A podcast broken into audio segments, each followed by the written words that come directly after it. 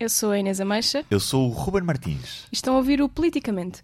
Política para os ouvidos. Da esquerda. À direita. Todos os lados da política. Neste episódio, toma lá menos 5. Menos 5 horas de trabalho. Está aprovada a reposição das 35 horas de trabalho semanais para os funcionários públicos. Palavra ao Primeiro-Ministro. A reposição do horário das 35 horas que foi alterado unilateralmente relativamente aos trabalhadores a quem foi alterado unilateralmente, sem que isso represente um aumento da despesa global. Há condições para isso e acho que isso será feito. Numa semana em que se soube que a economia cresceu 9 décimas. Hallo Deutschland. Marcel foi dizer à chanceler alemã que não é tempo de sanções para um país que se esforçou para acertar as contas públicas. E não descarta um orçamento retificativo. Se acontecer, não é um drama, diz Marcel. Na vida, nós, o fundamental, temos um rumo. Se é preciso para chegarmos lá e retificando um pouco o percurso, retificamos. França a ferro e fogo. Greves, greves, greves. À porta está o Euro 2016. E atualizamos o contador. O contador das demissões da presidência Temer. Politicamente. Seja bem-vindo.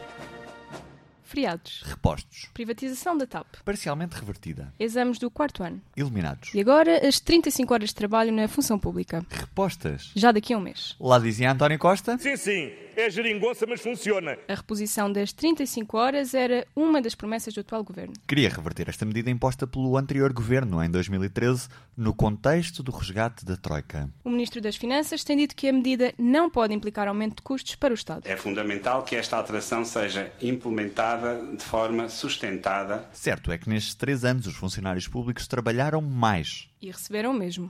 O que quer dizer que houve uma quebra a rondar os 14% no valor dos salários, garantem os sindicatos. Da esquerda. À direita. É tempo de reações. Ao longo destes meses, o Partido Socialista tem vindo a aprovar um conjunto de medidas que repõem a justiça, que repõem a dignidade, que repõem a dignidade da relação do Estado com os seus cidadãos, com os seus trabalhadores, com os seus pensionistas e hoje é mais um passo relativamente à reposição dessa normalidade não se justifica de forma alguma introduzir as 35 horas mais uma, de uma forma atabalhoada, em que não há equidade.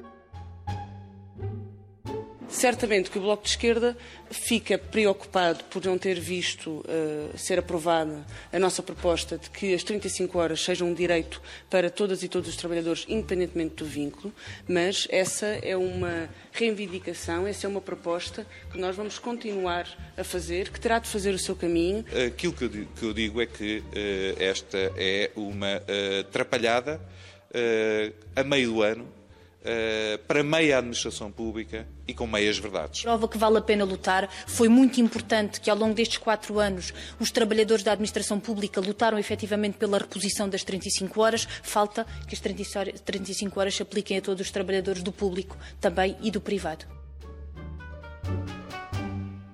Connosco à conversa neste episódio temos João Galamba, ele que é o porta-voz do Partido Socialista e também é deputado.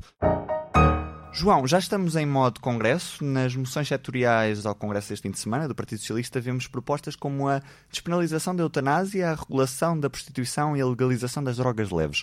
Temos hoje um Partido Socialista mais à esquerda do que antes das últimas legislativas? Acho que temos um Partido Socialista que soube responder ao contexto e aos desafios que o país e que o mundo enfrenta neste momento. O Partido Socialista não é um partido estático e é um partido que age dentro das possibilidades que tem e das necessidades do contexto onde está situado.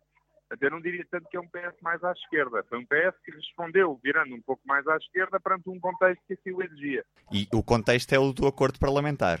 Não, o contexto é o da, o da, o da radicalização da direita, o, a governação dos últimos anos e a necessidade de uma política de, de viragem de página e contrária à governação do ciclo anterior e isso uh, só podia ser feito com PS uh, uh, com acordos à sua esquerda e os partidos à sua esquerda fizeram uma leitura semelhante que, que os eleitores não, não, não perdoariam se a esquerda, que era maioritária, não se entendesse para governar, e foi isso que aconteceu. A UTAL estima um déficit de 3,3 para este primeiro trimestre. Corremos o risco de não nos cumprirmos aquilo que estamos a prometer à União Europeia? Não, o, o, os resultados que hoje saíram são eu diria mesmo excelentes, porque o, o déficit no primeiro trimestre é todos os anos o déficit mais alto do ano. E nós temos que comparar o déficit deste ano com o do ano passado. E o déficit melhorou 1,5 pontos percentuais na banda superior da UTAL, ou seja, na pior das hipóteses da UTAL, o déficit em contabilidade nacional no primeiro trimestre ficará em 4%. O ano passado ficou em 5,5. É uma melhoria de um ponto e meio. É assim que o déficit do primeiro trimestre deve ser avaliado, não é em função da meta anual, mas é em função do ano passado, para se estamos ou não a melhorar. Dado que melhoramos, na, na pior das hipóteses, 1,5% do PIB, e dado que é suposto o, o déficit descer apenas 1 ponto do PIB, eh, eu acho que estes resultados são francamente positivos. As 35 horas voltaram. Pergunto-lhe se, correndo os riscos que corremos, é viável diminuir o horário de trabalho da função pública. Nós não estamos aqui num debate sobre tempos de trabalho na função pública ou, ou em Portugal. Estamos a tratar de uma situação muito específica, é que havia um conjunto muito significativo de funcionários públicos, tinha um contrato de trabalho, que foi objeto de, de, de negociação uh, ao longo dos anos, e que neste caso foi uh, aumentado o tempo de trabalho para essas pessoas sem compensação salarial. Da mesma maneira, quando o horário dessas pessoas foi reduzido para 35 horas, foi para não haver um aumento salarial. Ou seja, isto está ligado com o salário.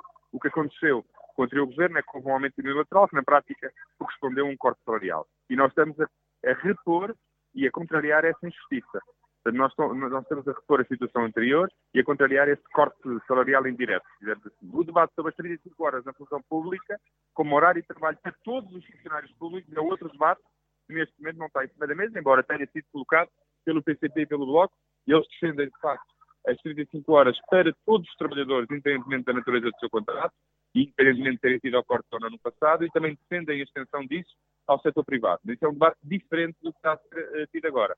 Uh, sobre essa posição, uh, neste momento entendemos que as 35 horas para toda, todos os portugueses é, um, é algo incomportável, mais do que orçamentalmente, do ponto de vista, uh, do, do, ponto de vista económico, mas é sempre uma matéria em que uh, a prioridade deverá ser dada à concertação social e à entre empresários e trabalhadores. O PS é hoje o principal favorito a ganhar as eleições autárquicas do próximo ano? Uh, não sabemos. As eleições autárquicas são sempre uma realidade muito distinta, são mais de 300 eleições locais, sem contar com as de freguesia, e portanto é sempre difícil fazer uma leitura nacional, não há nesse momento, penso eu, sondagens sobre o que poderá acontecer, portanto é sempre, é sempre difícil da dinâmica nacional inferir uma dinâmica local. Se me perguntasse as eleições legislativas, eu diria que é o que as sondagens indicam, que o Partido Socialista seria o vencedor das eleições. Uh, sobre as eleições autárquicas, uh, tenho a expectativa que seja um resultado positivo do PS, mas neste momento não consigo dizer muito mais do que isso. E a estabilidade do acordo de esquerda está dependente do resultado das autárquicas? Não, penso que não. Muito obrigado, João é a voz mais poderosa da Europa e recebeu esta semana o Presidente da República. Angela Merkel recebeu Marcelo Rebelo de Sousa em Berlim. O tema que levou a este encontro foi a relação entre os dois países. A conversa durou cerca de meia hora e foi o suficiente para Marcelo poder dizer que a conversa valeu a pena. Valeu muito a pena a visita. A minha interpretação é de que correu muitíssimo bem a conversa com todas as conversas e, em particular, a conversa com a chanceler Angela Merkel, melhor do que eu teria esperado. O presidente da Alemanha mostrou que não está preocupado com Portugal e que está atento à política do nosso país. Foi com enorme respeito que a população e a classe política alemã acompanharam os esforços de Portugal para voltar ao caminho da estabilidade. Ainda assim, não há garantias de que a Alemanha apoie Portugal, pelo que agora devemos esperar que a Comissão Europeia decida eventuais sanções. Marcelo fica assim satisfeito e diz que a Alemanha está sensibilizada para o esforço que os portugueses têm feito. Marcelo na Alemanha, Missão cumprida. Em França, trabalhadores em greve. E o braço de ferro com o governo aumenta. Refinarias fechadas, controladores aéreos e funcionários das companhias elétricas em greve. Em causa está a alteração à lei do trabalho. Ainda tem de ser aprovada pelo Senado e as alterações facilitam os despedimentos e as contratações. Para além disso, vai permitir que as empresas imponham as 46 horas de trabalho semanais, em vez das atuais 35. Quem defende estas alterações diz que o objetivo é fazer com que as empresas conquistem novos mercados e melhorem os seus rendimentos. Do outro lado, os sindicatos dizem que estas medidas vão aumentar a precariedade, diminuir os direitos dos trabalhadores e facilitar os despedimentos. O povo está na rua, mas o presidente François Hollande garante que não vai retirar a reforma do Lei do Trabalho. Com o Euro 2016 à porta, os responsáveis pelo turismo temem que esta situação se prolongue ou agrave e que possa afastar os visitantes.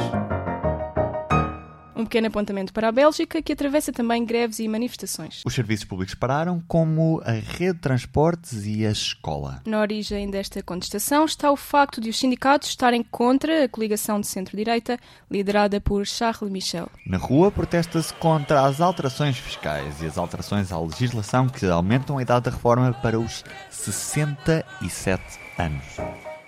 Atualizamos o contador? Demissões na presidência Temer. Já são duas. Em duas semanas. O Brasil anda ao ritmo de um reality show que elimina um ministro todas as semanas. Esta semana quem saiu foi o ministro da Transparência. Fabiano Silveira.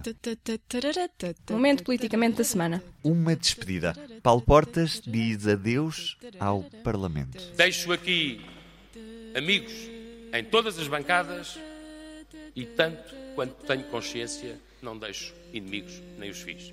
Bem-haja a todos, bom trabalho por Portugal. Confesso ao Sr. Deputado Paulo Portas que a tentação, neste momento, de fazer um, tro um trocadilho que, não querendo ser ofensivo, pudesse recuperar a irrevogabilidade das decisões na política, confesso-lhe que a tentação seria grande. Por cá, é fim de semana de congresso para os socialistas. Estávamos condenados à fatalidade de sermos pobres, cada vez mais pobres, e aquilo que nós estamos a fazer é devolver a democracia à escolha dos cidadãos. Inês Ameixa. Ruben Martins. Fala connosco através do e-mail. Politicamente podcast.gmail.com Todos os ângulos da política. Aos sábados. Politicamente.